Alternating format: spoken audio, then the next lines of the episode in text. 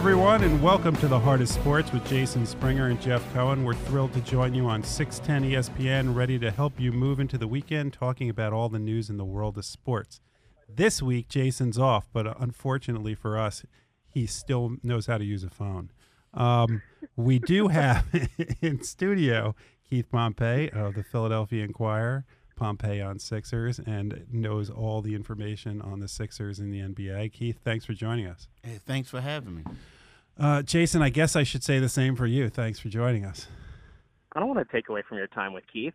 No, so special. so- I know you're so- excited. So, so Jason, why don't you tell everybody where you are because it's about 30 degrees here and gray as can be. hmm Yeah, it's not 30 degrees here. Uh, I'm in Hawaii, Yeah. about 80. I'm getting on an airplane to fly back in a few minutes. But Jeff, I figured out how you will finally like Thursday night football.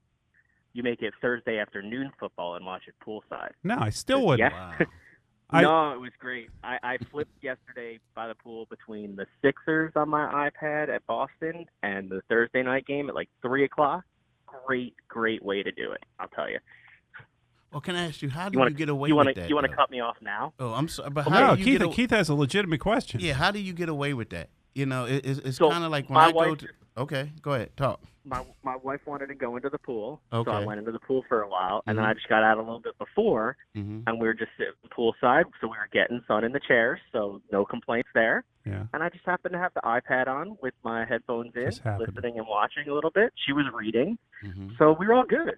You know, I'm just happy she talks to me anyway on vacation. The football so- games, Jason, the football game's three hours long. yeah. Come I on. didn't watch the whole Uh, uh. You're sitting there. You're sitting the there like, oh, it just happened to be on. You also just said you had your headphones on, which means you were ignoring her, Yeah. No, maybe, While maybe in she was Hawaii. me. huh? Like you got you got to remember, it works two ways. She might have been ignoring me, so Well, but that's you okay. know, I- I- Uh, exactly. So I was just Right. finding something else to do. Well- no, I didn't spend too much time, but it, it is a good way to watch sports. I'm not used to this like football on Sunday morning at eight o'clock in the morning thing, and Monday night football. You know, I, I watched the Eagles game at a luau at six o'clock on Monday night.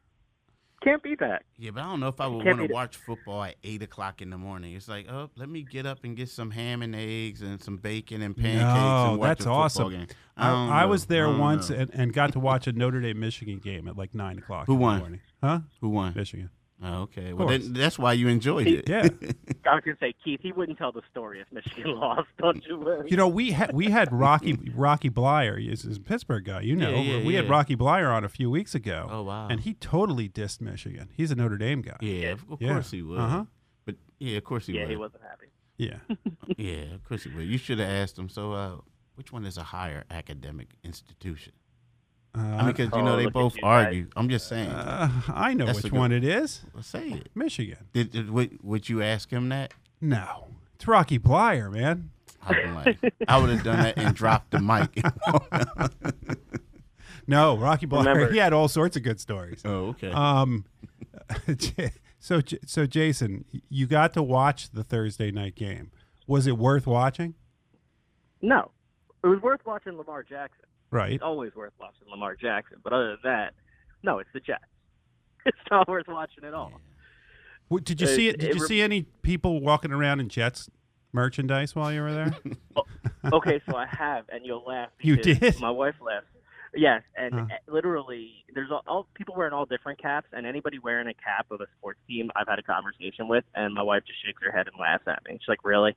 You can't just go away and enjoy your dog and sports I hate to tell you, you just didn't notice she was laughing the other times when you weren't talking to them. Oh well, she just walks, laughs at me through life Yeah, anyway, but right. specifically laughed about this. I, look, I understand. I get So what do you do? You, you're stopping. What do you? What do you? uh, Were, did you need the equipment? Were you doing interviews while you were there? No, she's talking to people. Yesterday we went for lunch and dude had San Francisco Giants stuff on the wall. Turns out he's a huge Giants fan and Yeah. goes to all the games. Yeah, I just met people through sports, Jeff. We talk about that all the time. Sports brings people together. Is that is that what you're saying? It does bring people together. I have a question for Keith though. Mhm. Okay.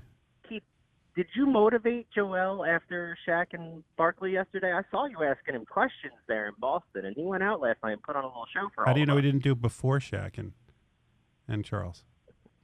Yeah, that Uh, was well, like saw the old. at- That was from like a week ago. no. Nah, you know, it, it's. I will say this about Embiid because you know, when you go to shoot around, a lot of times when Embiid is out there and he's taking forever shooting the ball, and you have the media waiting, and it's always you're you're standing there because you're saying to yourself like, if I leave and if he speaks, I'm gonna miss it. Yeah. But you you but you're like ninety nine point nine percent that you know he's not going to speak. It's like literally waiting for a glacier to like you know like if you go to Alaska, you you go there to watch the glacier fall off, Mhm. and it won't happen. But the second you go in to go to the bathroom or get something to eat in the boat, that's when it happens. Exactly. That's So- Embiid. Ex- uh, that's Uh-huh. Embiid. So it was one of those things where, so I'm like there, and he walks off, and I'm like, okay, let me just see, because I'm getting ready. Like I'm about to go back to the hotel, and I walk over, and the and the uh, the PR guy says, oh, he said he's going to speak, and you know everyone's asking about Al Horford, this and that, and I'm saying to myself like, dude, he has something to say because he's you know he's going to you know he's here and probably like five questions in that's when i asked because you know it was mostly boston people they could care less about what what chuck and and Shaq said charles Right. barkley and Shaq. and he and he was honest and i was like wow but you know it, it it's, it's weird that i mean it was funny because Brett Brown was downplaying it. He was saying, "Oh, they're wrong, they're wrong," and then B was like, "No, they're right, they're right, they're right." If you're a coach, if you're Brett Brown, are you happy that Charles and Shaq said that? Does it does it take the pressure off of Brett Brown to have to come down on on Joel by having two guys as prominent as those two come out and say probably what Brett was probably thinking? Yes, but you know what? The way they said it, I think it looked bad upon Brett Brown. And and the reason why I'm saying this is like if you're Brett, you know, you want to embrace it. Like deep down inside you're saying, "Yeah." But the way that the whole thing went down afterwards, Brett was like, "Well, they have to look at his overall game. I don't agree with that. and, You know, this and that." It was like he was making excuses for Embiid Mm-hmm.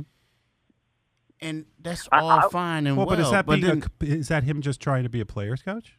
well, but here's the problem: when you do that, and everyone else agrees with, everyone says what uh, Shaq and NB said was correct because he has been struggling this year, and something has been amiss. But when you say that, and then when your player comes out and says, "Oh, no, they're they're, they're for real," Mm-hmm. you're, you're like, wow, coach, like I get it, but are you trying to coddle him a little bit too much? And and I get what you're saying. You're Mhm. trying to be a player's coach, but then it comes to a point where you know you have two ex- I mean, you have two Hall of Famers who are in the studio, like basically calling out your player, and you're saying they're wrong, but the player is saying no is, is, correct. Now again, I get what you're saying. Mhm. He's being a player's coach, but it just looks like well, maybe you're being a little bit too soft on a guy.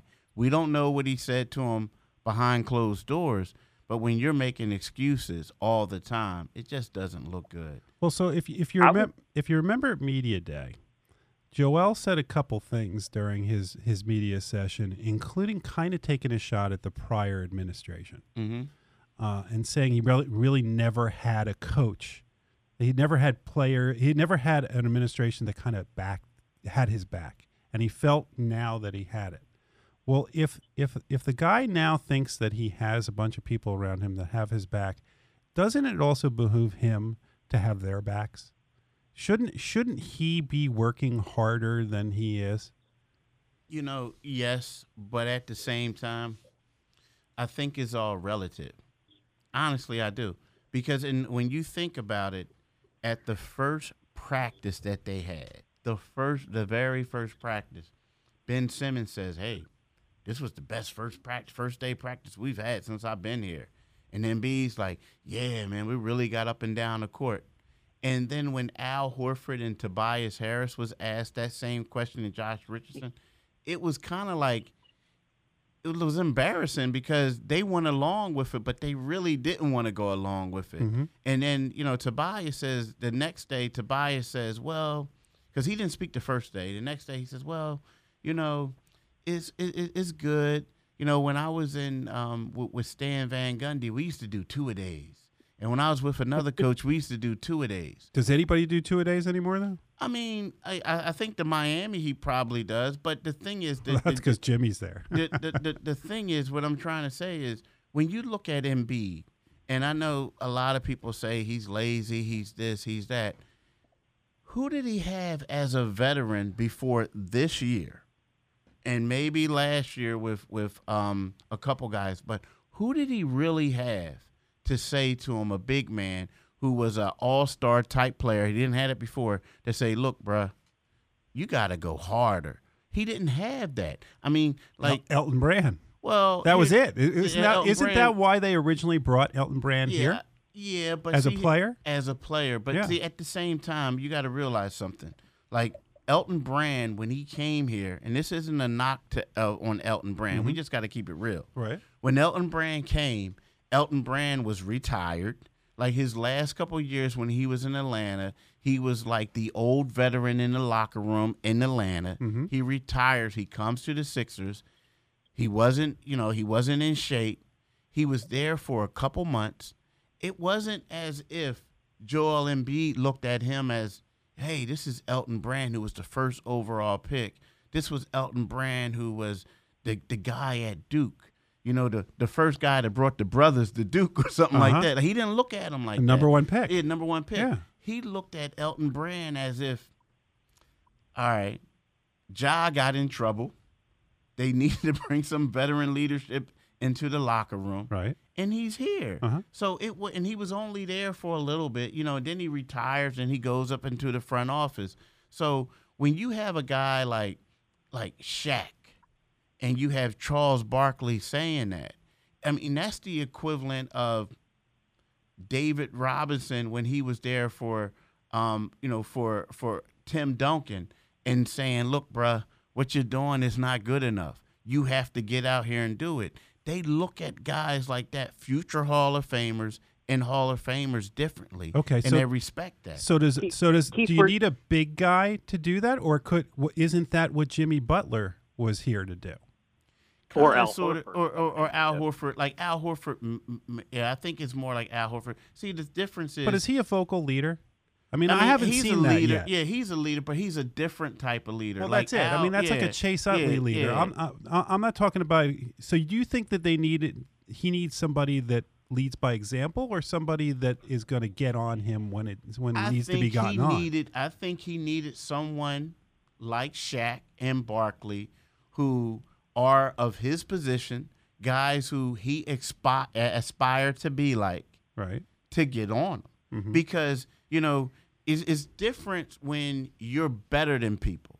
When you're the best guy in the room and somebody's telling you like hey man what you're doing isn't good enough you're gonna be like come on dog what you talking about? I, I, I just i just bust your tail. Like i remember one time when elton brand became when it was announced that elton brand was the general manager. Mm-hmm. and b when he talks about elton he's oh that's great. I remember when i dunked on him Come on, man. You know what I mean? Like that's what he said. Yeah, I didn't remember that. He said that. Right. So when you have like, believe me, he he's not dunking on Shaq. Right. Like he he's probably he's not dunking on Shaq. Now, Yeah, but how you know, many guys are how many guys are like that in the league that are going to be able to say that to him at some point? I mean, he's been in the league now for what four years. At some point, doesn't he have to say, "Now I'm mature enough that I need to do this"? I And- mean, and Keith, look at look at look at Keith, on Giannis. that- uh, on that, Keith, I- don't know about you. I mean, you know more than me. I was surprised that Embiid seemed receptive to the criticism as opposed to defensive about it. He seemed to take it to heart. He talked to Shaq the next day. Um, I mean, you would know more than me. Were you surprised that while Brett was sort of defending him, and Embiid was sort of taking it internally as, okay, yeah, this is right. This is somebody telling me I got to be different. Initially, I was, but then here's the thing: like to, to answer both of you guys' questions, this is what I think. I think that you know we can talk about uh, Embiid, and we can say this is year four. This is this this is you know you this is year four. You gotta grow up. You have to do this. You have to do that. Think about it. He was a process baby. Like he was a part of the process. The team was struggling. It was a bunch of other young dudes. They treated all of them, all of them, they treated them as if they were all stars, as if they were all going to be future Hall of Famers. Embiid and was they all the didn't best. have to play their first and- year and, and they- got paid. and they all didn't have to play. But mm-hmm. Embiid was the best of the bunch. So whereas you start picking up bad habits. Now, to me, Embiid is the most powerful person in the organization outside of the ownership group. And some of the he has more power than some of the minority owners, in my opinion. Okay. So what I'm saying is, so when you you're you're you're, you're this way, it's kind of like raising a child, and you're letting your child do whatever that child does, and then all of a sudden one day you're like, hey, you know what? You need to be more mature. Well, where was the discipline? I mean, where was someone? Was there anybody telling them? Hey, this is wrong. Who was setting a pretty good example? And what I mean by that is, and I'm not knocking the Sixers. What what I'm saying is, they did not have a, a coach who was of his who coached his position, Mhm. who was a guy that Embiid could say, "Wow, I got to listen to coach. He really knows what he's saying." Right. And for the first time, you have Barkley, you have Shaq, more so Shaq than Barkley, because you know you look at Shaq. Shaq is one of the most dominant centers in the NBA that the NBA has produced, especially. But was know- he really that hard a worker? well, but he has rings. Right. He has rings. He's he's a monster. The thing about it is, you know, you know, the thing is, it's like I guess it's one of those things you can say, "Don't do as I say, do as I do." Mhm. But at the same time, Shaq has rings. Shaq was is going to go down as one of the all-time greats. Right. And when you look at Embiid, there are times when you look at Embiid in the past and you would say, okay, he's going to go up against Richaun Holmes. He's going to dominate. okay, he's going to go up against this other guy. He's going to dominate.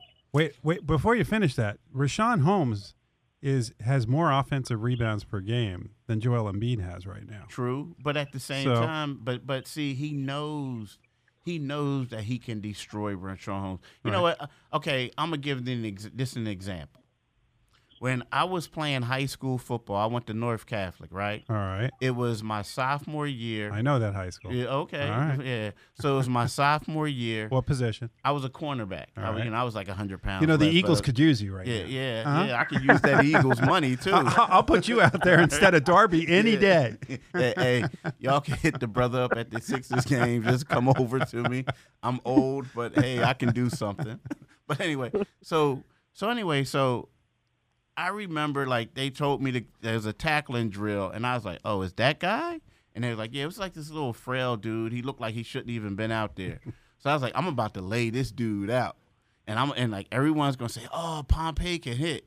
Well, it came out, and I laid the dude out, and I hit him harder than I probably would have hit anyone else because it was just so easy. And I'm not, but then then they said, oh, he can hit, and then you had to, you know, you did it again, and you did it to bigger guys and stuff like that. But you knew that I was going to make a highlight out of this guy. I was just going to stretch him. Well, when Embiid goes up against Richaun Holmes, and when Embiid goes up to guys like that, it's all about highlights. It's like how when Ben Simmons plays the Cleveland Cavaliers and he looked like LeBron, you know what I mean? It's Yeah. that type of thing. Well, when Embiid would go up against stronger competition, Marc Gasol, then all of a sudden you're saying, well, man, maybe Embiid is like out of shape, you know, this and that. So I uh, I'm just saying that to say that you know there are times where I looked at Embiid in the past and I'm like, well, you know, he's he's destroying subpar competition. But what is he doing? Is what is his energy level like when it's time to go out and play against elite players? Right, but I I get what you're saying, and I and I totally agree with. It. I mean, look, even the Celtics, the Celtics don't have a, a, a superior center. I mean, yeah, he had a great night after all that criticism, but that criticism came right before playing the Celtics, who do not have a great front front court. Yeah. So 38, great, 38 points, 13 rebounds, the whole bit. I'm not going to diminish the night, but I didn't feel better after that night because he did it against lesser competition. Great point. So now you have a situation where I'm going to just keep asking the question of at what point is he going to take responsibility for his own conditioning and for and realize see this is the same thing and uh, hopefully my kid's not listening right now. Jason will know what i'm talking about. I just want people to live up to their own potential. And when you look at joel embiid joel embiid has the potential to be one of the greatest players of all time in my opinion. I think that he has that much skill and athleticism and knowledge of the game that he has the whole package if he wants. I mean you can see even the way he's playing is different there are certain things he's matured. Like I just remember his the first year he played, constantly falling on the ground and going, his back was going to fall apart if he kept doing that. He doesn't do that anymore. So he he can he he's capable of learning what is best for his body, but it doesn't seem like he's taking responsibility on his own the way you see some of the other great players in the sport doing it. Who exactly is telling Giannis that he needs to get better? Who was it on the Bucks that that motivated him, or was it him that just motivated himself?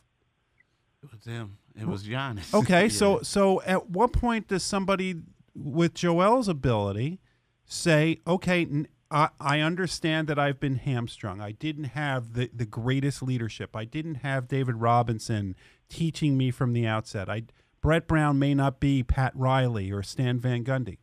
At some point, especially after last year and the tears that came after that, the four bounce loss against the Raptors, if if that were me and I was that close to my dream, I would have spent all I would have come in looking like Dwight Howard used to come in looking. And he didn't come in looking mm-hmm. like that. He said he lost some weight, but there's a difference between losing weight and getting into condition. And at what point, and is it too late this season to get into the kind of condition you need to be when you're already in the middle of the season? I mean, I don't think it's too late. I mean, the the thing is, he's just going to have to work overtime. The problem with him is, I mean, he still has the ailments with his knee. I mean, Right. you go to the game, you see, it looks like a pillow on his knee. The the the, the bandage is uh, the pad is so huge, uh, the heating pad. Um, the the problem is, and there's two things. There is a point. Sometimes I think guys, like I said, I think you have certain guys who think they are doing something, or they've never been told really to do it, so they don't do it. And now you raised a great point because I'm looking at That's this my one for the week. Uh, Luckily, it's Friday. I'm looking at this schedule. Jeff, so they Jeff, nice of you to Jeff, nice of you to bring your game. while That's I'm right. I didn't know if you fell asleep with you know the lei around your neck and all that stuff. So he's going to destroy Okafor tonight. He's just going to destroy him. Um, Brooklyn, I was wondering what you the- were looking the- at. you know, at Brooklyn they have DeAndre. You know, they have DeAndre Jordan coming off the bench. right. I mean, he should he should get the best of him. Then they have Miami, Dallas, Washington, Detroit. You know, Drummond, he'll he'll clown him. You know, Well, really, he's inside his head. He's inside his Yeah. head. I mean, to be honest with you, Milwaukee, he should destroy that game, but that's going to be the first time I feel like he's going to get a real test for us to say, okay, let's see what you're going to do. You know, I mean, uh, Mhm. against the Lopez twins. I mean, that's going to be the first time. Um, in regards to, and, and now the thing is, the next step for Embiid is yes, you said all the right things. In your mind, you have hit rock bottom in his mind because he's he's getting Do you triple believe that? teamed. Um, I, Or do you I- I think it was it I- I- I was think false that- humility? no, I, I think that he meant it. I honestly do think that he meant it. But, you know, a lot of times, the thing with the 76ers, when things aren't going well for them, and I guess it's everyone, we all do some self reflection. We, you know, but then when things start going well, then all of a sudden, the come, here comes the bad habits again. You know, and, and Embiid has been getting destroyed. I mean, he's been getting criticized locally. Now it just got nationally. Like that game was that was a national game and everyone was talking about it. And he felt bad about it. But what's going to happen is like you said, he's going to go up again against centers who he's going to dominate. You know, like this team, they got, you know, a Thies is like a power forward who's athletic, so they got him playing in a small ball lineup. Mm-hmm. You know, so there's going to come a point where we got to see how Embiid's going to do five games from now. Is he going to feel the same way? And even if he does dominate, like you said, how dominating is it? Because they're going to be against guys that he is going to, he should dominate when he's going 70%. So we'll find out more in that Christmas game to see how, you know, how, how good he is. And to see how he, how, if, But if in the meantime, he's got back tonight. Will be the the second of a, it'll be the back to the second game of the back to back, Mhm. and then there's Is he another going game. to play in the back-to-back tonight? he's playing. He's playing. so why don't you tell us who's not playing? Al Horford is not going to play. Al Horford has uh, left knee soreness and left hamstring tightness. Um, if you base that off of Jay Rich, Yeah. he'd probably be out for a couple games. I mean, I I, I don't. And if he was on, and if he was on the Eagles, he might be out the rest of the season. So Yeah. All right. yeah. So so who now who now becomes the backup center tonight? Is it going to be Kyle O'Quinn or It's is Kyle Norvel O'Quinn. coming back? it's Kyle O'Quinn. Okay. Nor- Norvel, uh, he he's with the. Um, Blue Coats. Yeah, the Blue Coats. Yeah. He's with the Blue Coats. Now they may call him back up uh, quickly, but you know the Blue Coats were heading to Toronto. They have a game in Toronto tomorrow, um, so I mean he, they could possibly call him, call him back. I mean maybe they may need to with with Al not playing. Well, who do they play Sunday? I forget who they, They play they Sunday. play they play the Brooklyn Nets on Sunday at six o'clock. So they re- do they really need a, a third center, or can at that point for against the Nets, can can you go with Mike Scott and and Simmons kind of playing? You could. You, you, you, you could do that, but to me, I mean, I would always like to have a third center. I mean, I just would. I mean, because you never know. Um, with with with we're talking about Embiid. I mean, you never know with Embiid's health. Mm-hmm. you just don't. Yeah, I It's- mean he, No. that he's again, going it's, to. it's sort of like the Eagles dressing three wide receivers, not expecting somebody to possibly go down and not have any wide receivers left. Well, those aren't even really wide receivers. So, uh, De- details. yeah. Hey guys, I'm gonna I'm gonna hop off the pack and leave this. Oh, look Oh, you're not that. getting in trouble, are you? She is it one of those things like I one, did. I did get a text message. I, Oh, I got a text message. She's back in the room that we got an hour till we have to leave for the airport. So That- you know what the translation of that is? It, it- she's standing right next to him, and she Yeah. text messaged him and said, uh, "Get your butt off of the phone." yeah. yeah, I bet. I bet you haven't even packed yet. Oh, no, mostly. Oh, But see, for there me, we that's go. Like packing in advance. I pack like five minutes before I leave. All right. the Well, time. can you just bring Anyway. back some some sunshine, just a little bit? I would. I would love to. All right. Uh, if I could bottle this, I'll do it. Keith, can you take good care of him today? Oh, he's taking very Be good careful. care of me. Jeff Jeff gets a little cranky sometimes about things, so you guys be Okay. good there. Yeah. But yeah. when I, when I get back though, we'll have to have you on another week to explore your defensive back capabilities because I'm really interested in that. you know what they used to Uh, say about me? He had mad skills until they threw the ball That- at him. until, until they threw the ball. And Jeff, I'll be looking for your tweets tomorrow. You're gonna be at Army Navy, right? I will be. Go All right, Army and go talk about Navy. All that on the show. All I'll let you guys talk about all of the show. Thanks for letting me hop on. All right. Talk right. to you Safe soon when I'm travels. Bye, guys. All right. Why don't we go to the break, and when we come back, we'll we'll keep talking some basketball. taking you into the weekend with the latest news in the world of sports, with the biggest names on and off the field. It's the Heart of Sports each and every Friday at 4 p.m. on 610 ESPN, with former players, reporters, and commentators like Adam Schefter, Jon Runyan, Keith Jones, Tra Thomas, and Doug Glanville. Jason Springer and Jeff Cohen cover the agony and ecstasy of fandom while weaving in conversations about the impact of sports on society. That's the Heart of Sports, Fridays at 4 p.m. Sports lets people live their dreams, overcome obstacles, and achieve goals. But what's your unimaginable? Do you want to be a part of something bigger than yourself? To push your limits?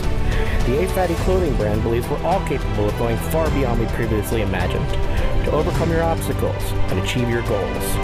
Life gives you the chance to push harder, to dream bigger, and to do whatever it takes to conquer the unimaginable. And to do it with A Fatty on You, the original street leisure clothing brand. So we're back, and, and not only do we have Keith, and we've lost Jason, but now we have Randall Jefferson here. So Randall, how you doing? Hey, how you doing? All right. So Randall, every darn week, because we're on the air, um, I have you coming in here and complaining about Load management. load management and and your guy Joel Embiid. and you probably got to hear the first half hour. So if you got a question or you got a gripe, here's your chance. You don't even have to be in your car. You just walked right into the studio. Now, we're not encouraging people to constantly just knock on the door and walk in the studio, but you're here. So tell us what your No, gripe I, is. I, I don't think that. My gripe is, you know, when you look at these young, young, young guys, they're making millions and millions of dollars. oh, here he goes, the old play. man. The, well, look, He, try- Randall's no look- millennial. Look, you tried to you tried to try out for the Blue Coats, and look I what did try you. out the Blue Coats. look what He said You tried to try out. No, but I think Yeah. you know when you when you look at um, people like uh, World B. Free, Mo Cheeks, um, Andrew, uh, um, the Doc, Moses, Lloyd, um, Caldwell Jones, Jimmy B, uh, Bobby Jelly Jones. Bean, Jelly Bean, Bobby Jones. yeah. You know they they didn't experience load management. Allen Iverson, even though he didn't like practice, Right. he came out to play every night. Yeah. You know, th- this load management, people are paying thousands of dollars for season tickets, and they're paying to see the players. I thought yours were free. No? You know, they're paying to see the players. Right. And then you don't know a lot of times until you show up at the stadium Right. that this was not playing or that was not playing. I broke a fingernail, so I can't play today, or my stomach hurts.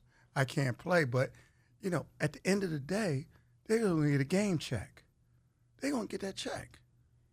You know, And they're not refunding the and game they're that not you just did. funding the game.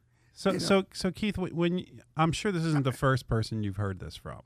So, d- do you hear the league talking about it and being concerned about it, and and understanding that? I mean, ratings are down 20 percent so far this year.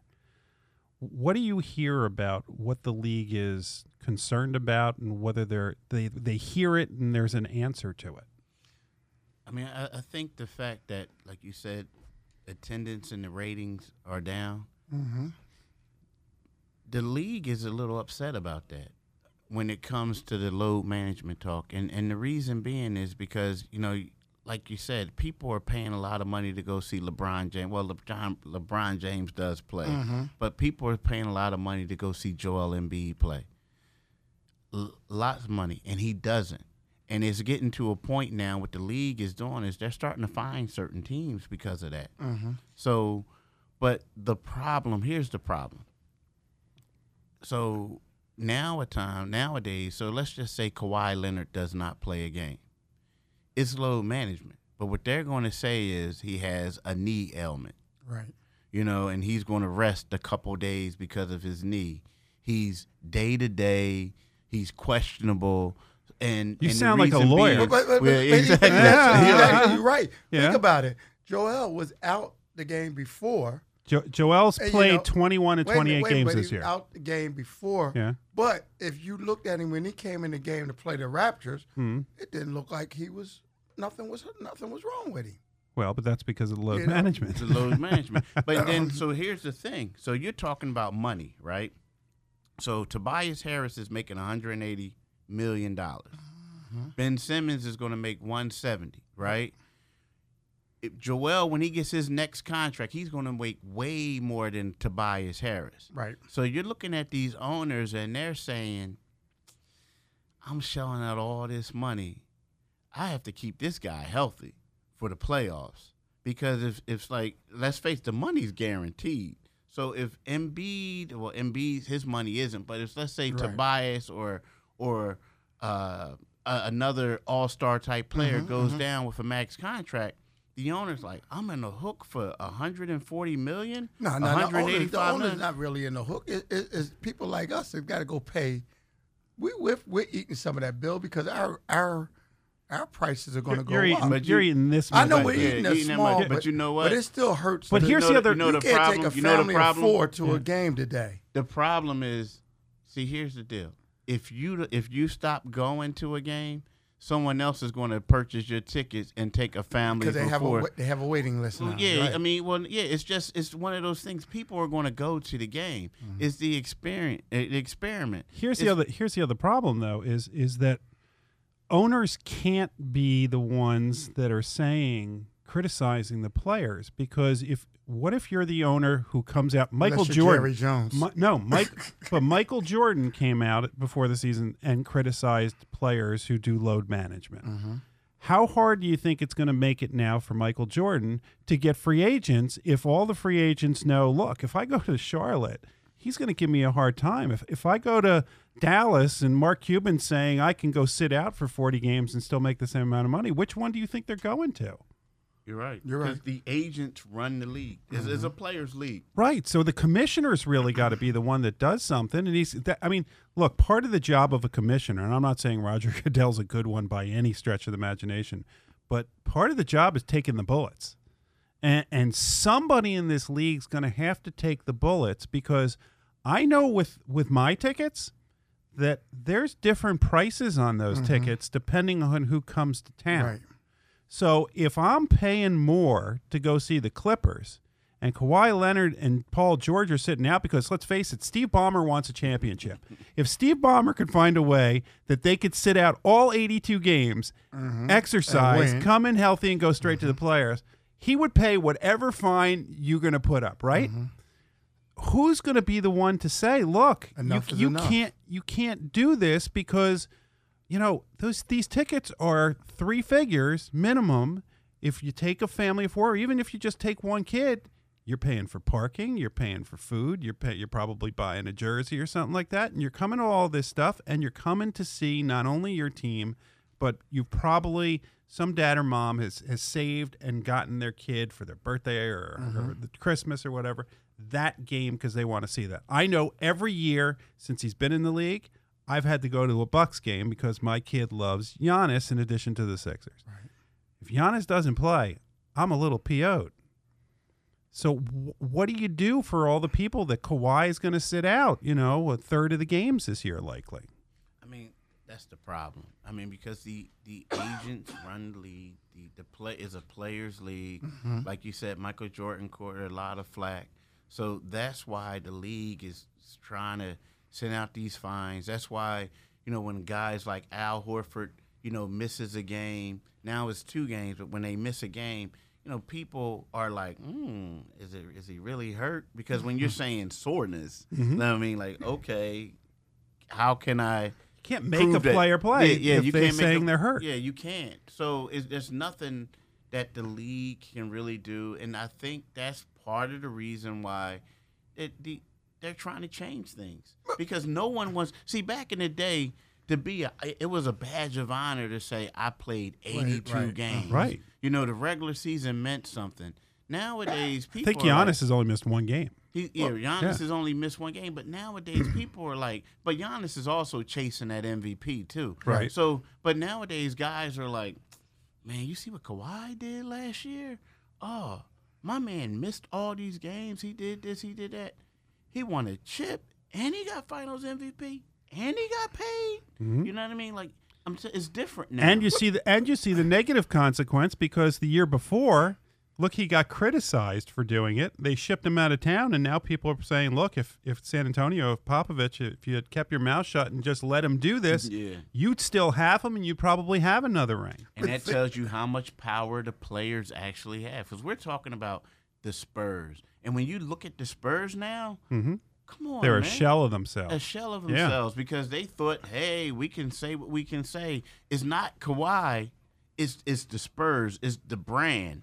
Look at the brand now. Think think of the flack. You know, you well, back What- back in the the day shield. that that uh, Andrew Toney caught when he I called him feets. Mm. When all of a sudden, you know, when he was finally disgruntled that his feet were always hurting, but you could go right down the street from this studio and he'd be at the library dancing. Mhm. You know, but they didn't have. Wait, he would? Yeah, we Oh, right down the all right. library dancing. But but but but he didn't have load management, and they really nobody. He really was disgruntled and didn't want to be here anymore.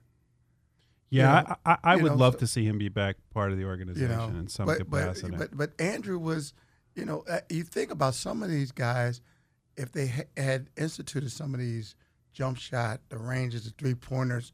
Think about all of that. What what kind of records would be just for the Sixers from the school guys from back in the day? that these guys would be chasing. By the way, you realize that we're we're we're bitching about the Sixers and they're 19 and seven in first place and 13 and 0 at home. Now they're the That only, is- they're the only undefeated home team Yeah, because Boston lost. and the person I know that complains most about the Sixers is you.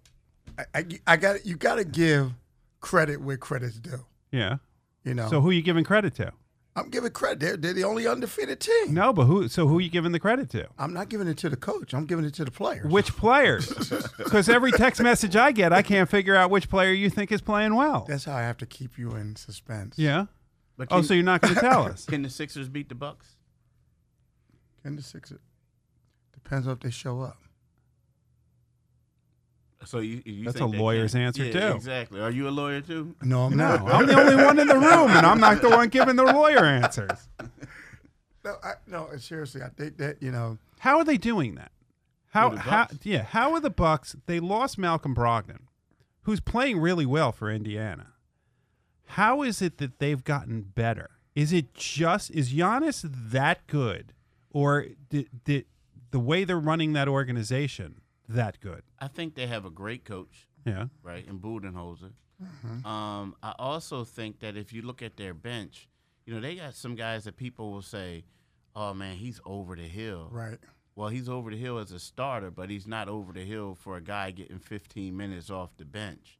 You know, I, I just think And that- leadership. and wait, the leadership too. But when you look at Malcolm Brogdon, he's the only one they lost. And not only that, as much as I love Malcolm Brogdon, he was hurt for much of last right. season. Yeah. So the success they had, you can't really contribute him to it. You know what I mean? It, it was it was one of those things. They just were a good team. Now the thing about the Bucks is, you know, our Budenholzer, um, the same thing when he was in Atlanta. He was known for being a great regular season coach too. Right. So what is he going to do in the playoffs? But when I look at that team, I look at that roster, and I look at the leadership, the veteran leadership that they have. Um, you know, it, it, it, it's one of those things where I just think that they're a tough matchup for teams, especially in the East. Right. You know, and, and they're going to be a tough matchup for the 76ers because they have the Lopez twins at the center. Um, you know, Giannis, like, who's going to guard Giannis? Like, honestly, who's going to guard him? I mean, are you going to put Ben Simmons on him? I think you have to, right? Well, you- what I mean, and well, we're going to find out when they play. Yeah. If you put Ben Simmons on them, Right. we're We'll going to find find, out. out. how much better Ben improved on defense. Right. Because Giannis used to eat him alive, Mm-hmm. and you would have to put Embiid on him. I don't know if you can put Embiid on You him can't put you can't put Embiid Nah, on you Giannis. can't. You can't. Because Remember if last you put, year? it- if you put. Embiid on him, he Last gets the ball. He's going to start trying to dribble. year. yeah. He's going to be a seven foot point, point guard. Yeah. You know, so that, I mean that's the And thing. Like I. I think Milwaukee's the best team in the East. I mean, the the one Are thing the that- Sixers the second best, or is Toronto? Did, did Masai Ujiri do a great job in in reloading or making sure that this team didn't just fall apart? You know, I'm I'm waiting for that Toronto team to run out of gas. I mean, they, they are very impressive. I'm I'm waiting for them to run out of gas. You know, as bad as the Sixers have played, Mm-hmm. you know, like you said, they're 19 and 7. They're seven. first place. They're in first place in the in the in the Atlantic uh, Division. Mm-hmm. They're they're in third place in the Eastern Conference, and I mean we're talking about a team that couldn't win on the road, and they're in third place and first in that. So if they turn things around, yeah, I, I think they're the second best team. The only problem when I look at the Sixers, I'm still saying to myself, you got to go out there and get someone who's going to make shots consistently Right. coming off the bench. Who? Be- uh, You know who I asked you about? JJ. JJ. No. Well, well. Who? oh, So that's an, that's. I want to talk about that for a minute. But what about Jamal Crawford? Is he oh, too I like old? him. I don't think so. So I mean, why why has nobody signed him? Is Jamal Crawford basically doing load management by waiting until it gets closer to figure out who's going to be? You can laugh, but but it, this is this is like uh, the veteran way of load management is you wait until the middle of the Save season, figure out who's going to be who's going to need me most, Mm-hmm. and then you sign with the highest bidder. No, this is what, what from what I hear with a lot of teams. A lot of teams they look at Jamal. They think that Jamal, at with his age and stuff like that, they think that he's a guy that's going to be around come February. Why? know, Why wouldn't somebody sign him? Because they all because they all think he's going to be around come February. And, That's a and- and, like, dangerous is- game of is it- chicken. yeah, it's dangerous because some people thought that Carmelo was going to be around till February, and then Right. Carmelo gets snatched, gets, you know, snatched up.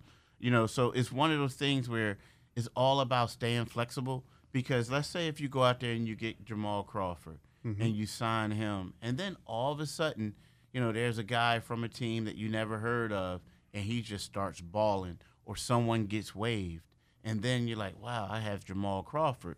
So right now you have teams like the Sixers, and I'm not saying that this guy is being dangled or not, but let's say a Trey Burke who's really not playing, and he's on a, a partially guaranteed contract. And by the way, he should be starting because he's a Yeah, Michigan He guy. should be. Right. Yeah. He should be. He should be. Um, until they bring an Ohio State guy, right? No, Rutgers Until guy. Mike, until Oh, Mike yeah. Conley comes. Yeah. No, for Jason, a Rutgers guy. Yeah, there are none. yeah. No, right? Not in this league, right? but um, so John Battle, bring it back. but that's a guy that you you can keep on the roster. And you say, uh oh, I need a roster spot. You know, and, and that's the thing. Like Jamal with his age now, if Jamal Crawford was younger, Uh-huh. let's say three years younger, oh nah, he wouldn't be he wouldn't be available. I mean, he, he wouldn't be available. Nah, Someone he'd would snatch him up. snatched. All He right. would Well, you, but you but you two both. But are you talking about him out. because he's a Michigan guy too? Of course I am. Yeah, that's why. Yeah. he- you you don't listen to the show enough apparently. I like Jamal. He's a he's a great guy. All right. great But guy. so what what what about JJ? You both said JJ when I said you know who I want. So JJ's coming in tonight. First game back. We saw the reaction that TJ McConnell got when he came in mm-hmm. a couple weeks ago, and I thought that was impressive. What kind of reception is JJ going to get? And is JJ, if the Pelicans are going to tank this season and Zion, I, I mean, look, the reason I picked this package is to see Zion. He- He's not playing tonight. I don't know when he's going to play. not It- this year. it- Well, so are the Pelicans going to tank so they can get another pick? And is JJ going to stay there, or is JJ going to be trade bait for so they can get another pick? I think JJ is going to be trade bait for the teams who can fit him in. Mm-hmm. I mean, I, Can the I- Sixers fit him in? you know, I have to look more at the numbers, Mm-hmm. but but I think that when you look at the 76ers, um, he's a guy who is the missing link. Right. And and I'm not saying JJ has to start. Like I think like if JJ would have been here, as much as everybody say, "Oh, JJ was cool with coming off the bench to Markelle Fultz," nah, JJ wanted to start. But now that you have this starting lineup the way it is, JJ could probably come off the bench, be cool with it because he knows that he's going to have a vital role. Right. And he is also getting a little bit older. Mm-hmm. You know what I mean? He's got Mike. He could be microwave offense. This He is could- the old right. Vinnie E- Johnson. Exactly. Yeah. He could be. And and I mean, I'll be honest with you, as much as we talk about Embiid Mhm. and Embiid being out of shape, last year Embiid played with JJ and they their number one play was that dribble handoff Mm-hmm. until it got late in the season with Jimmy with the ball in his hands. And secondly, JJ helped with Embiid spacing. I mean, you look at it now, dude, it's like they're they're like three dudes within five yards of each other. Yeah, it's you like, know what I it's mean? almost It's- like it's- the old saying, "The which way do I go?" yeah, yeah, exactly. You know, bumping into each other. Yeah. So I think JJ would be a huge pickup if they can fit it in, Mm-hmm. and if do you want to keep them past this year because you're going to have to because of the money. But man, if you're looking at, I mean, JJ thought I don't know why, but JJ thought that that team had a chance of making the playoffs when he went there. He was excited about it. But to me, when they got all those pieces, I'm thinking. Dude, y'all gonna struggle for a little bit, but JJ thought it, and let's face it, JJ. Mm-hmm. I'd be excited to go down there too, but that would be the food, and then I'd be out of shape. Yeah, but You gotta man, be in shape to be out of be shape. shape. Man, the food. That, hey, hey, hey. All right, one on one, Randall. Here's the you, but you mentioned the spacing issue. So it, that's another thing. You go back to Joel and you say exactly when is he going to understand, or is Brett Brown part of the problem? The spacing issue, because you look at the numbers in, in the 21 games he's played this year, he's only averaging 30.7 minutes per game. He's only shooting 31.5 percent from three. What's Okay. his turnovers? He's sixth in the league. I don't know what his turnover. He's sixth in the league in rebounds per game at twelve point four, but he's only twentieth in offensive rebounds per game. And to me, it, watching old school basketball, offensive rebounding was part of that, and now it's chuck it up and everybody back up. Yeah, uh, yeah. And, and so you look, and I'm not kidding you. Richaun Holmes is ahead of is ahead of Joel Embiid in offensive rebounds per game, and and that just seems yeah. there should not be 20 players in this league that have more offensive rebounds per game. But than like Joel you Embiid. said, like you said, what they do nowadays, back in the day, was all about crashing the Crashing the boards. Yeah. Now it's like you have one guy go, which is Richaun Holmes, Mm-hmm. and everyone else is backpedaling or running back. They're trying to stop the transition. yeah, but who's the guy on the Sixers that's going to the basket? It doesn't seem like anybody's going to the Well, basket. you can't go to the basket if you're staying at the top of the key. Well, that but somebody somebody's got to crash. But it. somebody's got to. Somebody. Somebody and bring back or- or- Moses Malone, man, because got there was long way to bring him nobody. back, there was nobody who who worked harder and just the second the ball went up, just found the position, just buried himself right there, and and just took the ball. See, And somebody's got to understand that's their role. I mean, think about Dennis Rodman. Dennis Rodman knew that his role Right. Mm-hmm. was crashing the boards. But if they needed him to shoot, he would shoot. I just I, I just that- think that it would be so much better for. role. I think that that would also be better for Embiid to be able to. I, I understand the conditioning issue, and I understand that by him playing at the top of the key, he doesn't have to run all the way under.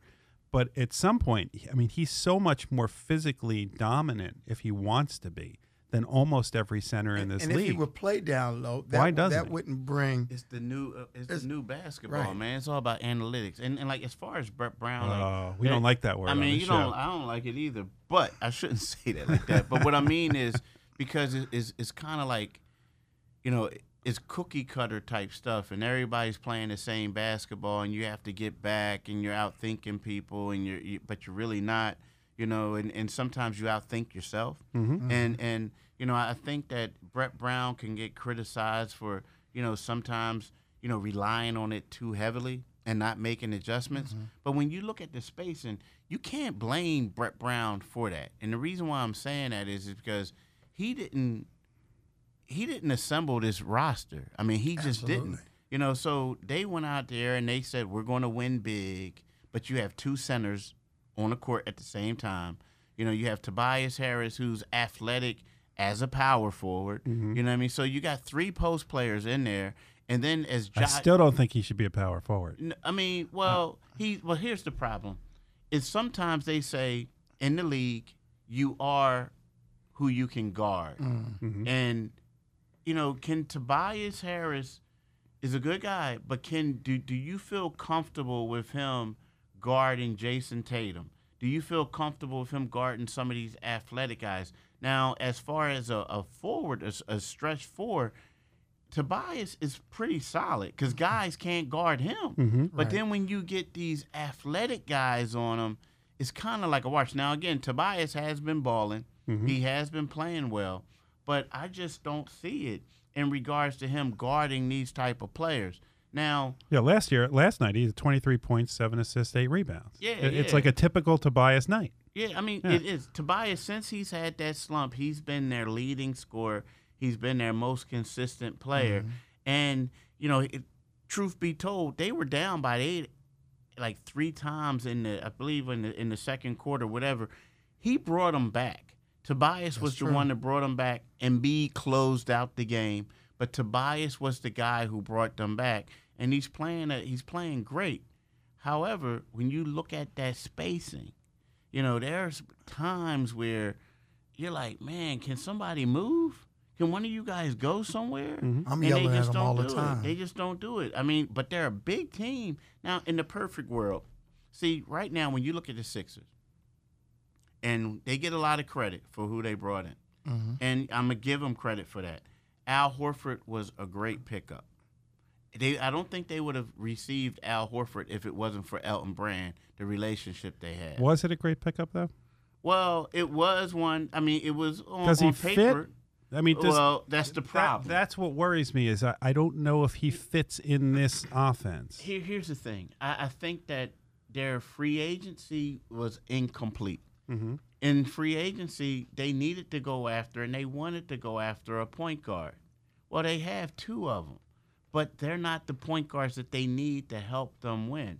Like, you know, there's other guys that they just couldn't afford. Like, you know, these guys that they got are good, but they're not like the A-list backup point Right. guard, so to speak. Okay. And if you would have had that, if you would have had like a Malcolm Brogdon, a Malcolm Brogdon, what they need is they need a point guard who can come in and you can act like he's really the two guard, like they say sometimes when Trey Burke is running two, and we all know Trey is being the point and Ben is playing power forward. You need that type of guy to whereas they can make shots, they can do some ball handling, they could play some D, and you're good. They don't have that, and that's the reason why. And and I'm not making, I'm not, believe me, I'm not talking about Josh Richardson. They were trying to make him the backup point guard. Mm-hmm. Josh Richardson is a great player, but he is not the type of player that you're going to say.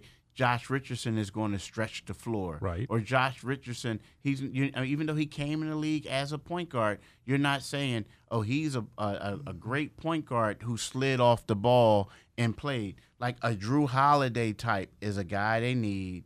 You know, you, you need a Malcolm Brogdon. Those are the type of guys, and they couldn't get that. All They right. couldn't get right. that. Well, you, you, we got a minute left. Oh. You just mentioned Jrue Holiday.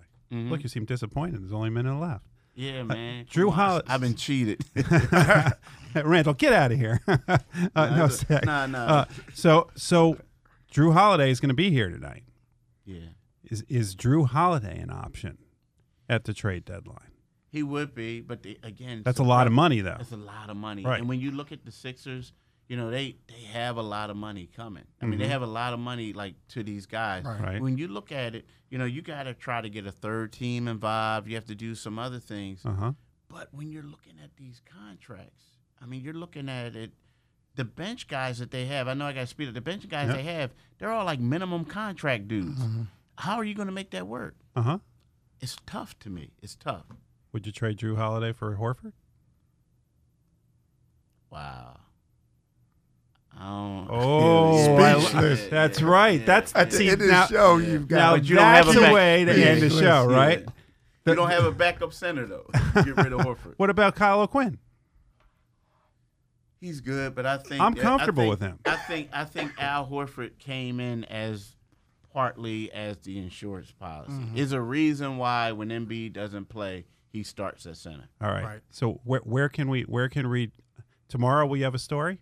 Yes. All right. Hey, at five o'clock in the morning, I think people might want to go to Inquirer.com because I have a, a deep dive feature on one of the 76ers. I can't really say who he is right right. now, but if you go there, I think you really like this guy. This guy does a, a lot in his community, and I've been away from the team for a little bit because I've been in his community, and I think you guys will really like that. But you can also follow me on on Twitter at Pompey on Sixers. But go to uh, Inquirer.com to read my stuff or pick up a Philadelphia Inquirer. All right, Keith. Thanks for joining us and filling in for Jason. Thanks for having me. I wish I was All right. with Jason, you know, in Hawaii though. yep, Hey, Randall. Thanks. Thank you. All right. Stay tuned next week. Have a good weekend.